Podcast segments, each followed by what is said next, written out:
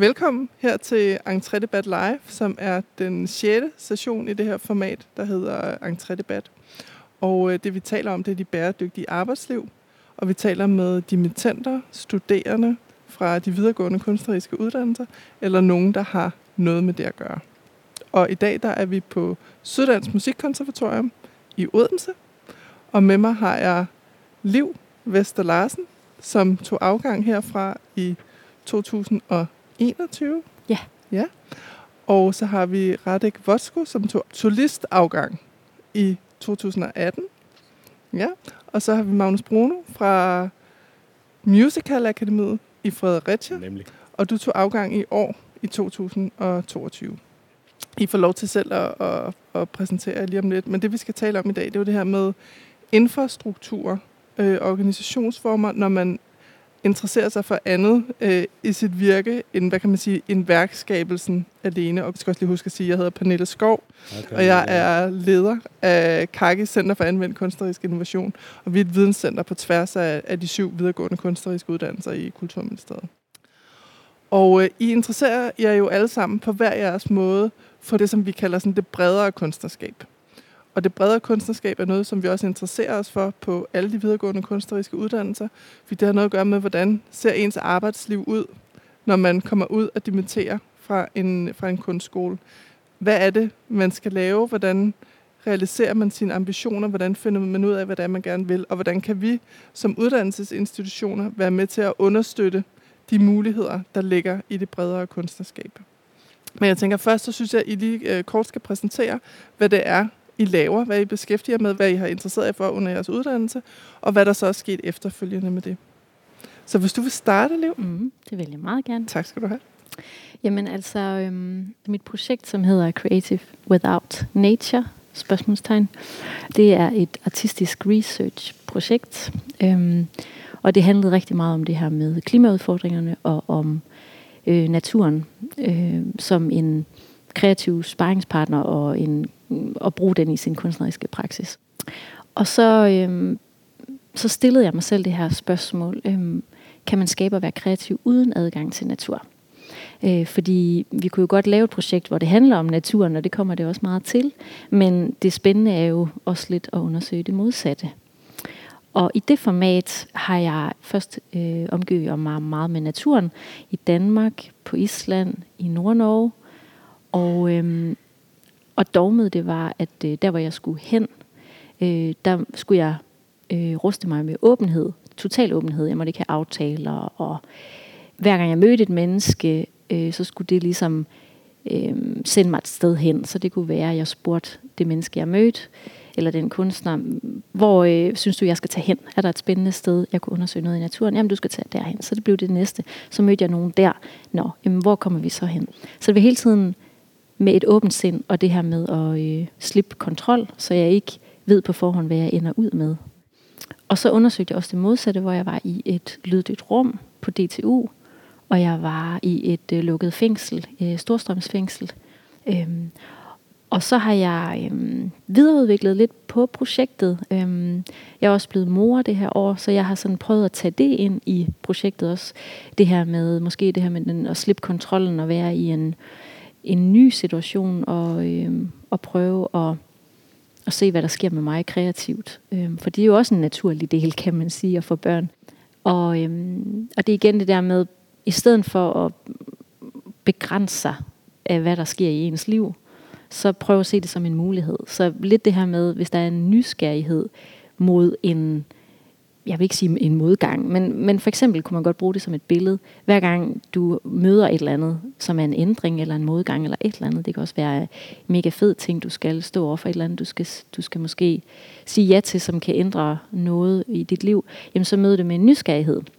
Hvis du i stedet for begynder at tænke for meget, eller, eller være for meget, når man så skal jeg over min kontrol, eller der, hvor jeg plejer at gå hen, øhm, jamen så kan det være, at der ikke åbner sig de her døre. Så det er jo egentlig et projekt, som det er meget drevet af de her, eller det har jeg fundet ud af, de er drevet af det her væredygtighed også, som er et begreb, øh, som de fleste sikkert har stødt på, hvis de har arbejdet med bæredygtighed. Tak. Spændende. Hardik, du har, en, øh, du har både en bachelor og en kandidat og en solist herfra. Og så har du en Ph.D. fra Polen, som det kan være, du selv skal sige, hvad den hedder. Det lyder flot, når du siger det på polsk. Kan vi lige kan vi få det? Skal jeg sige det? Ja, gør det. Endelig det. Jamen, det er, um, altså temaet hed uh, Język współczesnej instrumentalistyki perkusyjnej w kontekście uh, eklektycznego charakteru nowoczesnego jazzu. Så noget med jazz. Noget med jazz og noget med percussion. Jamen, det handlede om uh, sproget af moderne slagtøjsmusik i kontekst af moderne jazz, ja. Så det var ligesom det, jeg handler om. Men, men øh, altså, jeg vil sige, øh, jeg plejer altid at sige, at jeg står på tre ben. Og det er øh, sådan musik, komposition, det, det er skæbende og øh, undervisning. Hvor jeg ligesom øh, synes, at alle dele er ligesom en vigtig del af min identitet.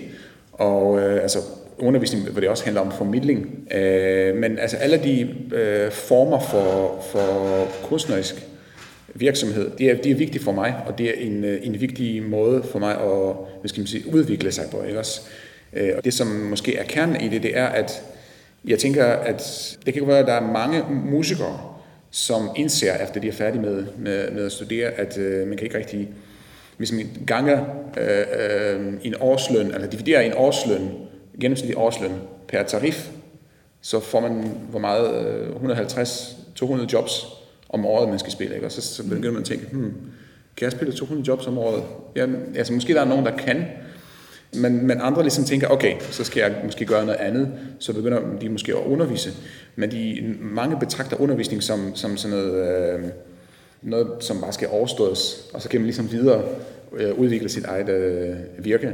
Og jeg tænker ligesom, at øh, det hele ligesom spiller sammen. Hvis man, hvis man ligesom beslutter sig på at undervise, så skal man også udvikle sig i det. Hvis man beslutter sig på at formidle, så skal man ligesom have noget, have noget at sige. Og, og jeg synes også det der med at, øh, at møde rigtig mange mennesker, det, øh, og ligesom, hvad skal man sige, også formidle, hjælper mig med at, øh, at være kunstner og stå på scenen og, og kunne være ligesom troværdig i alt det, jeg laver. Så det vil sige, for mig er det hele facetter af det samme kunstneriske person. Og det er ligesom øh, måske det, øh, jeg gerne vil ligesom, øh, lægge fokus på i forhold til det, vi skal snakke om i dag, i forhold til ligesom, hvordan det, det, det kan ligesom, øh, bruges i praksis på de kunstneriske institutioner. Tusind tak. Også rigtig spændende. Jeg glæder mig til at høre mere om det. Magnus? Ja. Ja. Jeg har jo netop taget en bachelor i musical performance hos DDSQS Musical Akademi i Fredericia. Ja, jeg er jo meget ny til alt det her, hvad man kommer ud i, så jeg glæder mig til at høre om, hvad man kan, og hvad man ikke kan, og hvad man kan drømme om, og hvad man ellers hører om her i branchen.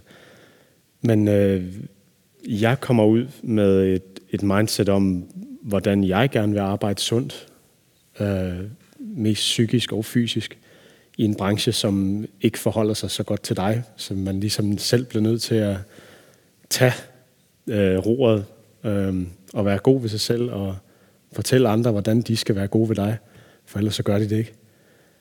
Øh, jeg lavede en bachelor i januar, som handlede om det her ved at gå ind og finde ud af, hvordan jeg spiller mig selv, eller er mig selv, for jeg rigtig kan spille eller være andre på en scene.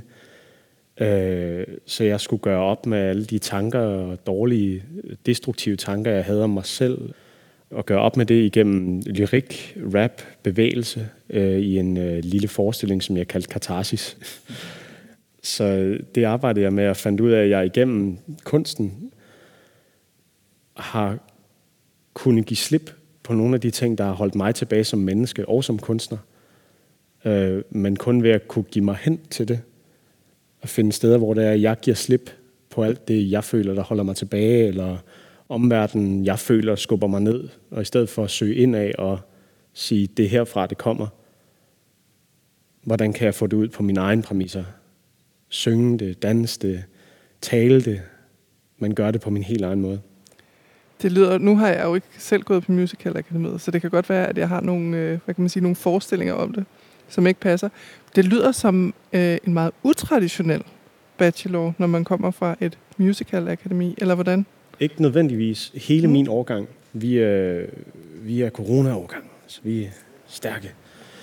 Øhm, der var en tendens hos alle otte, som gik på min årgang, at vi har alle sammen lavet en lille forestilling som vores bachelor, som netop alle sammen søgte ind i os selv. Der var nogen med noget historie omkring øh, familie, deres selvbillede, hvad kunst er for dem. Det kom alt sammen fra os selv. Og jeg ved ikke, hvordan det har været bachelor før i tiden. Jeg ved, at man, man som sådan gerne bare må aflevere 20 sider, fremlægge dem, og så lave noget kunstnerisk, som enten kan være sang, skuespil eller dans. Men øh, i det her tilfælde, så det, som rørte os, var os selv.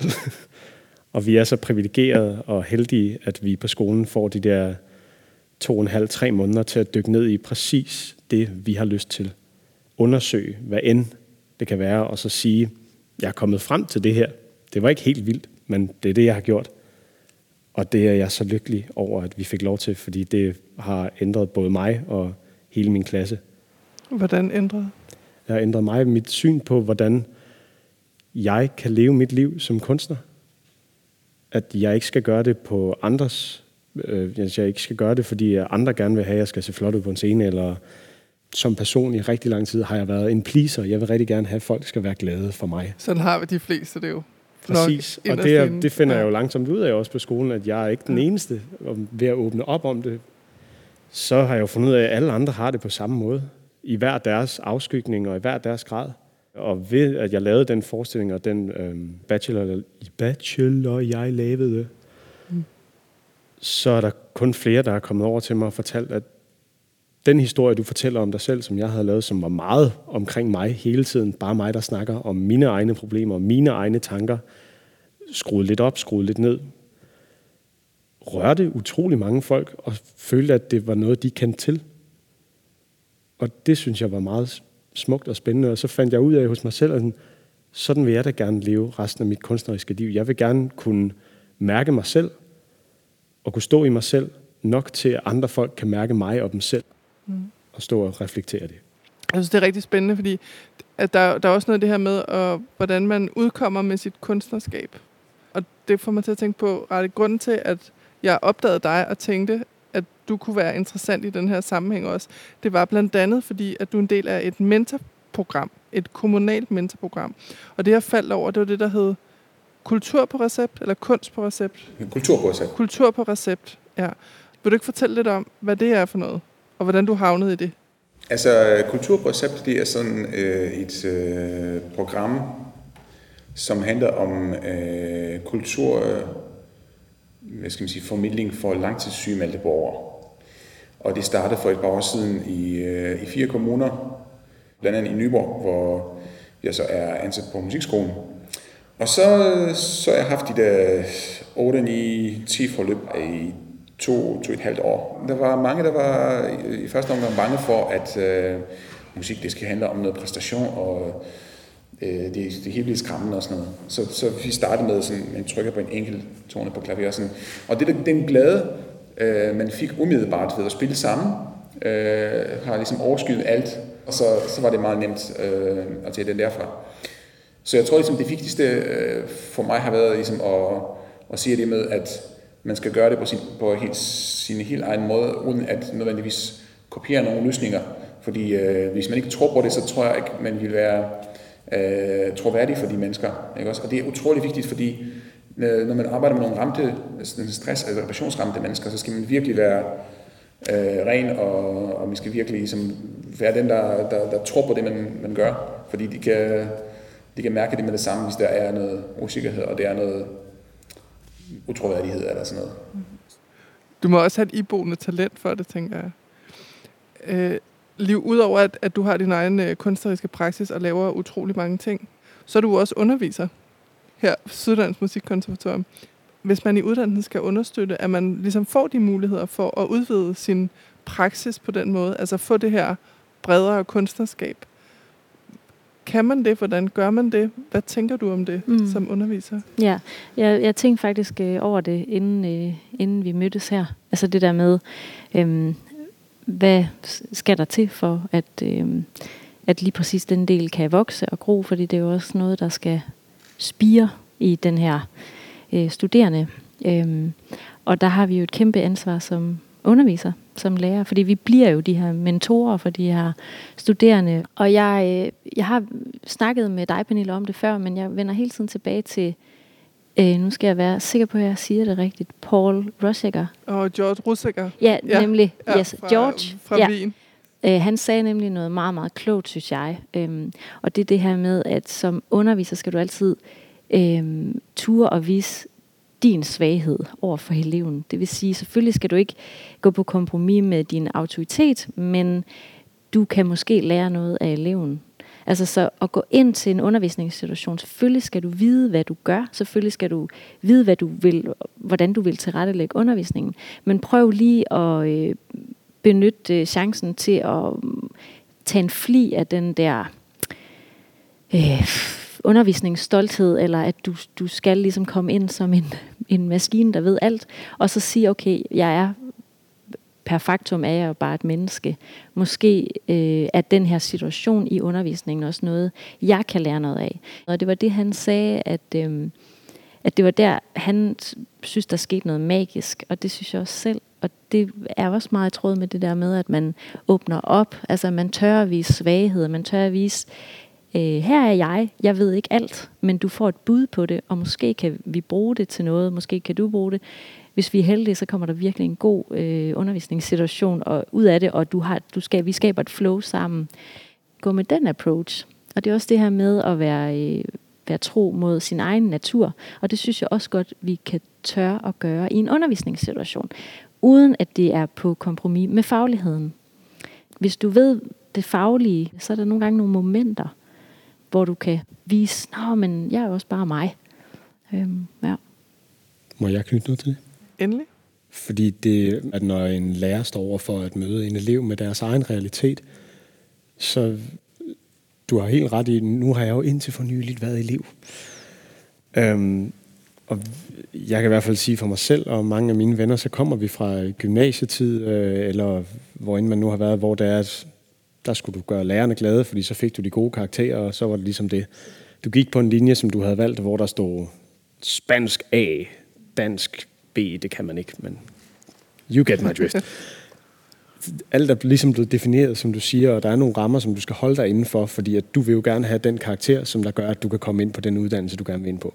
Når du så er kommet ind på den uddannelse, i mit tilfælde, det var ikke lige sådan en uddannelse, som man skal bruge sit snit til, øhm, men det er meget let for øh, elever at, at sætte sig selv i bås og sige, jeg går på musical, eller som du siger, jeg er slagtøj, jeg skal kun lære klassisk slagtøj, jeg skal ikke lære jazz ude ved siden af det. Øhm, og der synes jeg som elev, at det er fantastisk at have en lærer, som netop kommer ind i et rum og stadig har en professionel øhm, distance, et professionelt forhold til sin, til sin elev, men som kommer ind og er et menneske og giver eleven lov til at ånde frit omkring sig. Og det kan blandt andet gøres ved netop bare at tage en personlig samtale. Så som elev, fra en elevs synspunkt, synes jeg, det er 100 gange mere værd, end at få stukket en opgave i hånden øh, fra en eller anden, der ikke forholder sig til dig. Hvad tænker du, Radek? Øh, jeg tænker på to ting, øh, som en kan sættes i system, og den anden kan ikke øh, rigtig sættes system, øh, som jeg synes er vigtigt for, for det her til at lykkes. Det ene er det første, som du øh, kom, kom ud på, det der med, at man øh, prøver ligesom at finde ligesom noget indre, øh, hvad skal man sige, altså gøre op med alle de forventninger til indsat. Ikke? Jeg kan huske, øh, jeg havde fordybelsesår med en bachelor og, og kandidat, og så, så var jeg i New York nogle måneder, så jeg kan huske, jeg kan huske ligesom, jeg gik med en kop kaffe på, øh, på taget i, øh, på vores ligesom, øh, bygning i Brooklyn, og så, så, så sad jeg der og kiggede på Manhattan og tænkte, der er, ikke, der er ikke nogen, der vidste, hvem jeg er, før jeg kommer her. Der er ikke nogen, der ved, næsten ikke nogen, der ved, hvem jeg er. Og der er ikke nogen, der kommer til at huske mig. Så jeg kan lige så godt være mig selv. så ligesom, det, var, det, var, det var ligesom det øjeblik, der fik mig til at, til at, til at give lidt slip på, på at ligesom sætte hele min værdi på min, på min sidste præstation som, som trommeslager. Ikke også? Og det var utrolig befriende. Og, og så ligesom har jeg ligesom skilt det ad, altså det personlige, og det, det, er bare mit, det, det er efterhånden egentlig bare mit job. Den, øh, jeg sætter ikke min, min værdi og værdifølelse på det, jeg laver. Så du er ikke trommeslager, Radek? Præcis, præcis. Det vil sige, ligesom, det, det har været utrolig vigtigt for mig ligesom, at mærke det. Ikke? Og en anden ting øh, er i forhold til, øh, til noget, som måske kan sættes i system. Det var ligesom det, som du kom ud på med, med, med det genrebrevet og alt det der med at øh, se øh, de andre muligheder, der er rundt omkring. Og jeg synes, de har utrolig øh, meget med, øh, med, med noget rollemodel, forbillede at gøre. Hvad for noget lærer man har.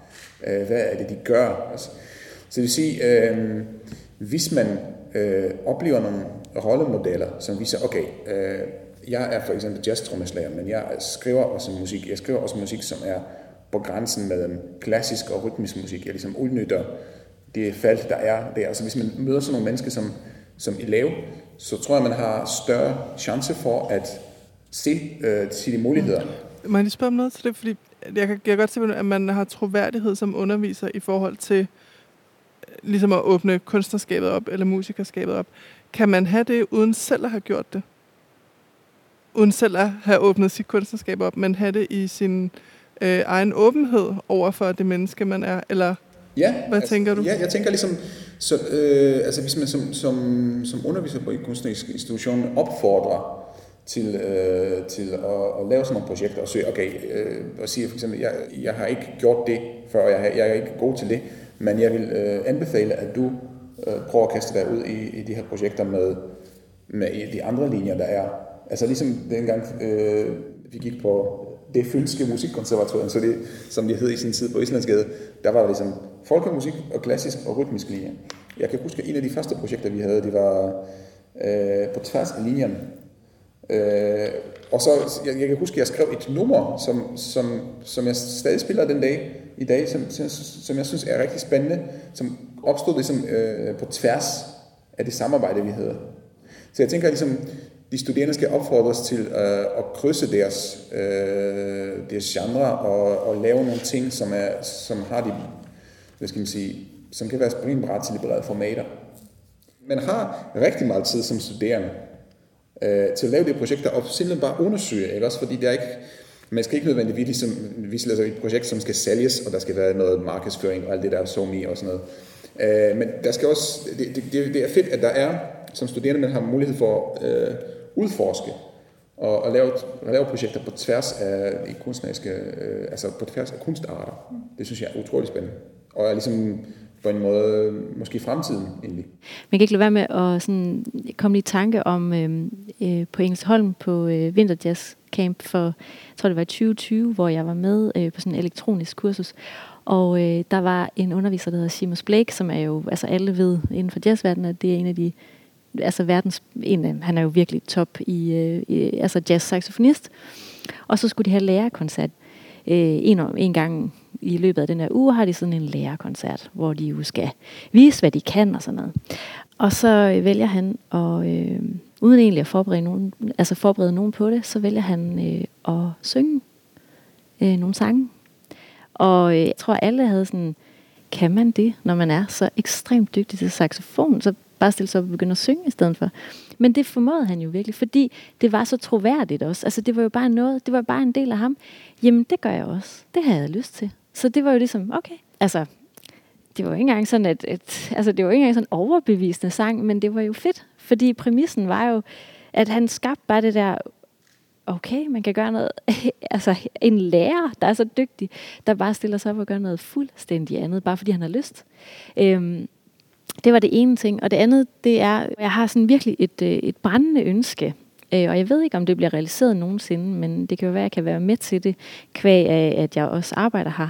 Øhm, jeg kunne virkelig godt tænke mig, at de studerende på øh, klassisk rytmisk, øh, folkemusik, elektronisk, alle de linjer, som har noget med musikken at gøre, at de får ligesom på øh, scenekunstskolen, at de får supervision. Så det vil sige, at fagligheden er der i de her fag, de har faglighed i, men udover det, så har de altså en time om ugen, eller hvad det er, hvor de har supervision sammen med en lærer. Det kunne være deres hovedfagslærer eller en mentor, et eller andet. Fordi det er jo der, hvor man skal vende alle de her tanker, øhm, og, og det her med, hvor jeg er på vej hen, hvad skal være, være min øvelse i den her uge, øh, fordi så vil der ikke, så vil det ikke blive på kompromis af den her faglighed, som skal være i undervisningen, hvor for eksempel hovedfag skal handle om øh, nu skal der være de her ting, du skal kunne. Du skal blive bedre til det her strøg, eller du skal blive bedre til den her tone. Øh, og det skal der være plads til at nørde, fordi det er også en del af læringsdelen i den her uddannelse. Men så synes jeg, så skulle man frigive nogle timer, eller i hvert fald finde dem i et eller andet budget øh, fra politisk side, og sige, det er simpelthen vigtigt. Der er jo selvfølgelig nogle fag, også entreprenørskab, der, der opildner til at øh, komme frem med, med det, du gerne vil. Men der sidder altså rigtig mange, som mm, har det svært og ikke rigtig ved, hvor de skal komme hen med, med de ting. Og jeg tror, at, at i stedet for, at det skal være sådan en enten eller, øh, hvorfor kan vi ikke bare kombinere det, og så give det lige så meget øh, nærhed og vigtighed, øh, og skabe rammerne for det. Ja. Jeg, jeg, skulle også, jeg skulle også til at sige, at på, i hvert fald på vores skole, der har vi både haft øh, det, der hed eutoni, mm. øh, hvor der var en lærer tilknyttet, som der, så var man inde sådan hver anden uge, nogle gange en gang om måneden, til bare at snakke om alt og ingenting. Mm, præcis. Så hvis du netop havde et eller andet, øh, ikke nødvendigvis øh, fagligt, mm. men det kunne være noget helt personligt, eller sige, jeg, jeg, jeg går sgu rundt og kan ikke sove lige nu, eller et eller andet. Mm. Og så fortæller hun dig sådan, nå okay, fortæl mere om det, hvorfor tror du det er? Og så siger hun til dig, tag fri. Mm. Og du er sådan, nej, jeg skal til timer, og sådan, tag fri. Mm. Det har man nogle gange, som elev i hvert fald, brug for at høre fra en, som ikke er din ven eller mor eller far, som du lige har været hjemme og sige sådan, jeg sover ikke, og jeg er rigtig ked af det, hver gang jeg møder op til time. Det var absolut ikke en paudi. Sådan kan man sagtens have det. Øhm, I hvert fald eutonilæreren har for os elever på skolen været et frirum til at kunne tale om det. Og det er jo præcis, øh, faktum er, at man gør det også på jeres uddannelser, fordi det er også noget med, at I skal stå præcis, som nøgne, og I skal altså, stå i alle mulige, alle mulige vilde situationer og kunne kapere det som mennesker. Men som musiker står man altså også i nogle ret eksp- eksponeringsfulde øh, øh, momenter, altså på en scene, eller foran et stort publikum, eller hvad det kan være. Og lige pludselig føler man sig utrolig alene. Ja. Indtil man netop har en lærer, eller lærer sætter situationer op, hvor elever kan snakke om det. Øh, vi blev blandt andet også øh, ikke skubbet til, men sagde sådan, I skal mindst en gang om måneden samles og bare have en runde, hvor der man siger, hvordan har du det? Så kan du sige, jeg har det fint. Eller du kan sige, jeg kan ikke lide at se på jer lige nu. Og så snart du har sagt det, så ved alle i rummet, hvordan du har det. Og derfra kan de håndtere dig. Og så føler du heller ikke, at du skal gå rundt med et eller andet omkring dig selv, så jeg kan kun tale for det. Så øh, jeg tænker, altså, jeg, jeg, jeg synes bare personligt, at det er rigtig meget, øh, der knytter sig til ens hårdfagslærer. Alle de der øh, sådan, øh, studievejledere ting, øh, synes jeg har en, en helt anden tyngde, hvis al det her skrøbelighed, al det her ligesom, øh, virkelighed bliver ligesom serveret af ens hovedfagslærer. Mm, fordi der, der, det, vi, vi kan ikke undgå, at det stadig er en slags masterlærer. Standing on the shoulders of the giants. Altså vi, vi spejler os i de mennesker, der har været før os, og vi spejler os i, i vores undervisere, så, så det, det kunne måske knytte sig mere til, at de øh, hovedfagslærer blev måske mere øh, mm, undervist i og også kunne ligesom stå for den her del og servere lidt en, en eller anden form for øh, virkelighedsfornemmelse overfor elever. Ja, når man kigger på, på de økonomiske øh, perspektiver, der er i, øh, i branchen, i musikbranchen, så kan man hurtigt, hurtigt indse, at for at kunne overleve, så skal man skabe nogle platformer, ikke også? For ligesom at, at kunne spille noget musik, så skal man nogle gange ligesom øh, lave et projekt, måske skrive ind nogle ansøgninger, måske stable noget op, for at, øh, at man får lov til, øh, til at spille sin egen musik. Det er bare af en ren øh, økonomisk nødvendighed. Det er det der, de der brede kunstneriske brede kunstnerskaber øh, kommer fra. Så for mig kom det øh, lige så meget som øh, inspiration fra min studietid, men også øh, en virkelighedsfornemmelse af, at øh, hvis jeg skal have øh, nogle, nogle flere jobs, hvis jeg skal have nogle flere koncerter, nogle flere muligheder for at formidle min egen musik, så skal jeg også en gang, altså nogle gange måske øh, komme ud og opsøge de muligheder, og lave nogle projekter, og kan man sige, det, det, der er brug for i samfundet, ude i samfundet, ikke også? For det er ikke altid, at det er jo selvfølgelig en ideel situation, hvis man bliver øh, dygtig øh, musiker på konservatoriet og går ud i øh, det virkelige liv, og der er alle, der har brug for, for ens øh, kunst. Øh, nogle gange handler det om at øh, finde en, øh, et sted, hvor, hvor man også kan hvad skal man sige, tage imod øh, det, som andre har brug for, og på en måde ligesom, sætte sin kunst ind i det her, og se ligesom, øh, hvordan det hele kan harmonere, om det overhovedet kan harmonere. Mm. Så det er sådan, jeg tænker.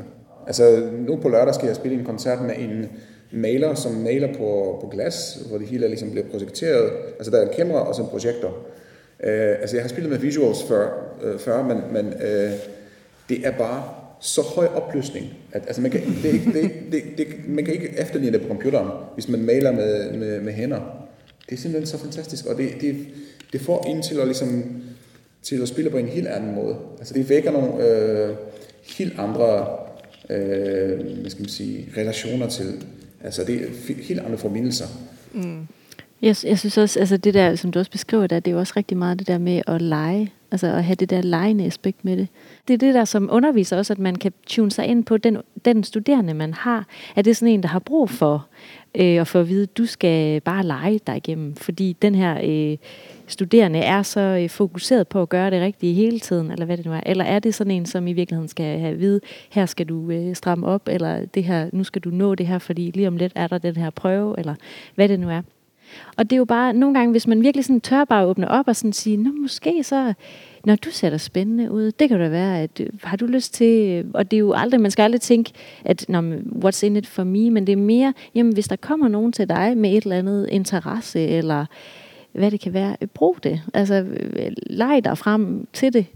Altså, jeg kan i hvert fald mærke, at det har været en kæmpe forskel, efter jeg begyndte at arbejde sådan. Øh, altså, bare lege det frem på en eller anden måde. Men det kræver jo så også, at man har været igennem en proces, hvor øh, man måske begynder at øve sig i at lege. Øh, hvor at hvis jeg kun legede hele mit liv, så ved jeg ikke, hvor jeg var henne. Altså. altså der, der, er sådan, der er en stor risiko i din, i den nye kunstneriske praksis. Øh, det med, at man ikke vil komme tilbage til den gamle kunstneriske praksis, som man har praktiseret. Mm. mm. og det kan, være, det kan virke skræmmende. Mm. Ikke? Øh, hvis man skal være aktuel, øh, så, så handler det hele tiden om at, om at finde ligesom, de, nye, de nye flader. Og det er ligesom på en måde øh, øh, aktuelt spørgsmål omkring, hvor, hvor er kunsten på vej hen i det hele taget. Det er også meget mere at være modig, er det ikke? Altså, at man, man kommer ind på en højpræstationsuddannelse, så begynder man at præstere, forestiller mig, ind i det rum også, ikke? Og så kræver det vel noget mod at gøre noget andet end det, eller lige træde tilbage, eller hvad det nu er. Man jo, øh, det, det måske, og det der med at, at øve sig i at være åben over for det, der kommer til en. Ja. Okay, så I har det her med, hvordan vi, vi også understøtter omverdensrelationen, eller det bredere kunstnerskab, eller hvad vi nu skal kalde det. I har sagt noget med, øh, med leg. Øh, så har vi lige snakket lidt om mod. Der var også noget med, at man øver sig. Man prøver noget af øh, inde i uddannelsen. Der var noget med det tværkunstneriske også, at man øh, går lidt ud af den, jeg ved ikke, om man skal sige en kunstnerisk comfort zone, eller der, hvor man, hvor man ligesom har sit hovedståsted. Er der andet, I lige synes, vi skal have med, øhm, som kunne understøtte det her? Altså, min udvikling har ikke været særlig klassisk. Altså, hvis, hvis man er som en klassisk forstand jazz trommeslager så skulle det være sådan, at jeg sad og øvede i timevis i mit øh, øvelokale, og så på et tidspunkt så begyndte telefonen at ringe, så så tager jeg på en tur, og så, så kører det derfra. Ikke? Og fordi det ikke ligesom, det blev ved med ikke at ske for mig, så begyndte jeg ligesom at, at sætte nogle ting i gang for mig selv. Så skrive musik selv, sætte nogle øh, koncerter, sætte nogle turnéer op, og så bare gøre noget sådan entreprenørskabsmæssigt. Og det har bragt mig i nogle situationer, hvor folk har virkelig kaldt på mig, og ligesom og ønsket, øh, ønsket ligesom mit, øh, mit kunstneriske bidrag til det, det, til det, de lavede. Ja, så, så det ved jeg ikke, hvordan det, det, det kan så sættes i, i system. Andet i, uh, end det, som uh, Rudi Mahal engang sagde, at man skulle lukke alle konservatorier, og i stedet for at give uh, studerende penge, fordi hver, hver aften i fem år spiller på, uh, på en klub. ikke også? Ja, du vil sige noget med? Jeg vil bare altså, sige det på den her måde, at, at vi både som elever, lærere og kunstnere skal have den her, eller bør i hvert fald udarbejde en, øh, og værne om, en, en kunstnerisk og en menneskelig bevidsthed. Det her, du siger med, og som I begge to siger, at man kan øve sig utrolig meget og blive rigtig god til én ting, og så if you got it, flaunt it, ja. Men når man rigtig kommer ind og skal se noget på en scene, så ser du det jo først rigtigt, når kunstneren selv står i momentet og er der. og ikke tænker på, åh, nu kommer den høje tone, eller åh, nu skal jeg synge det, eller... Og det samme for lærere og elever. Altså hvis vi som, hvis, hvis lærere har den her øh, bevidstheden om, at jeg er i et rum lige nu med en elev, og nu kan vi skabe kunst. Altså jeg kan se, at du hungrer efter noget.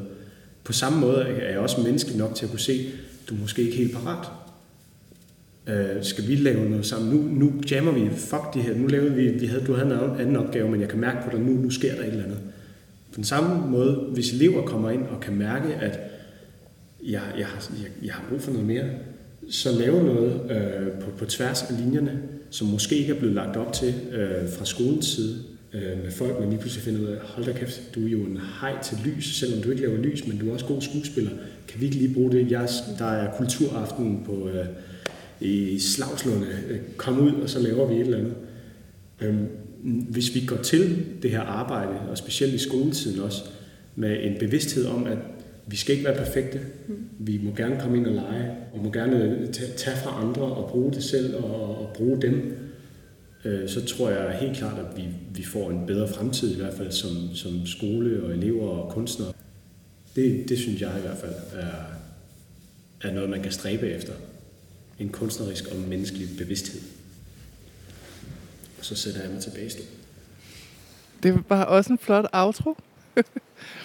Liv, Magnus og Radek, tusind tak skal I have.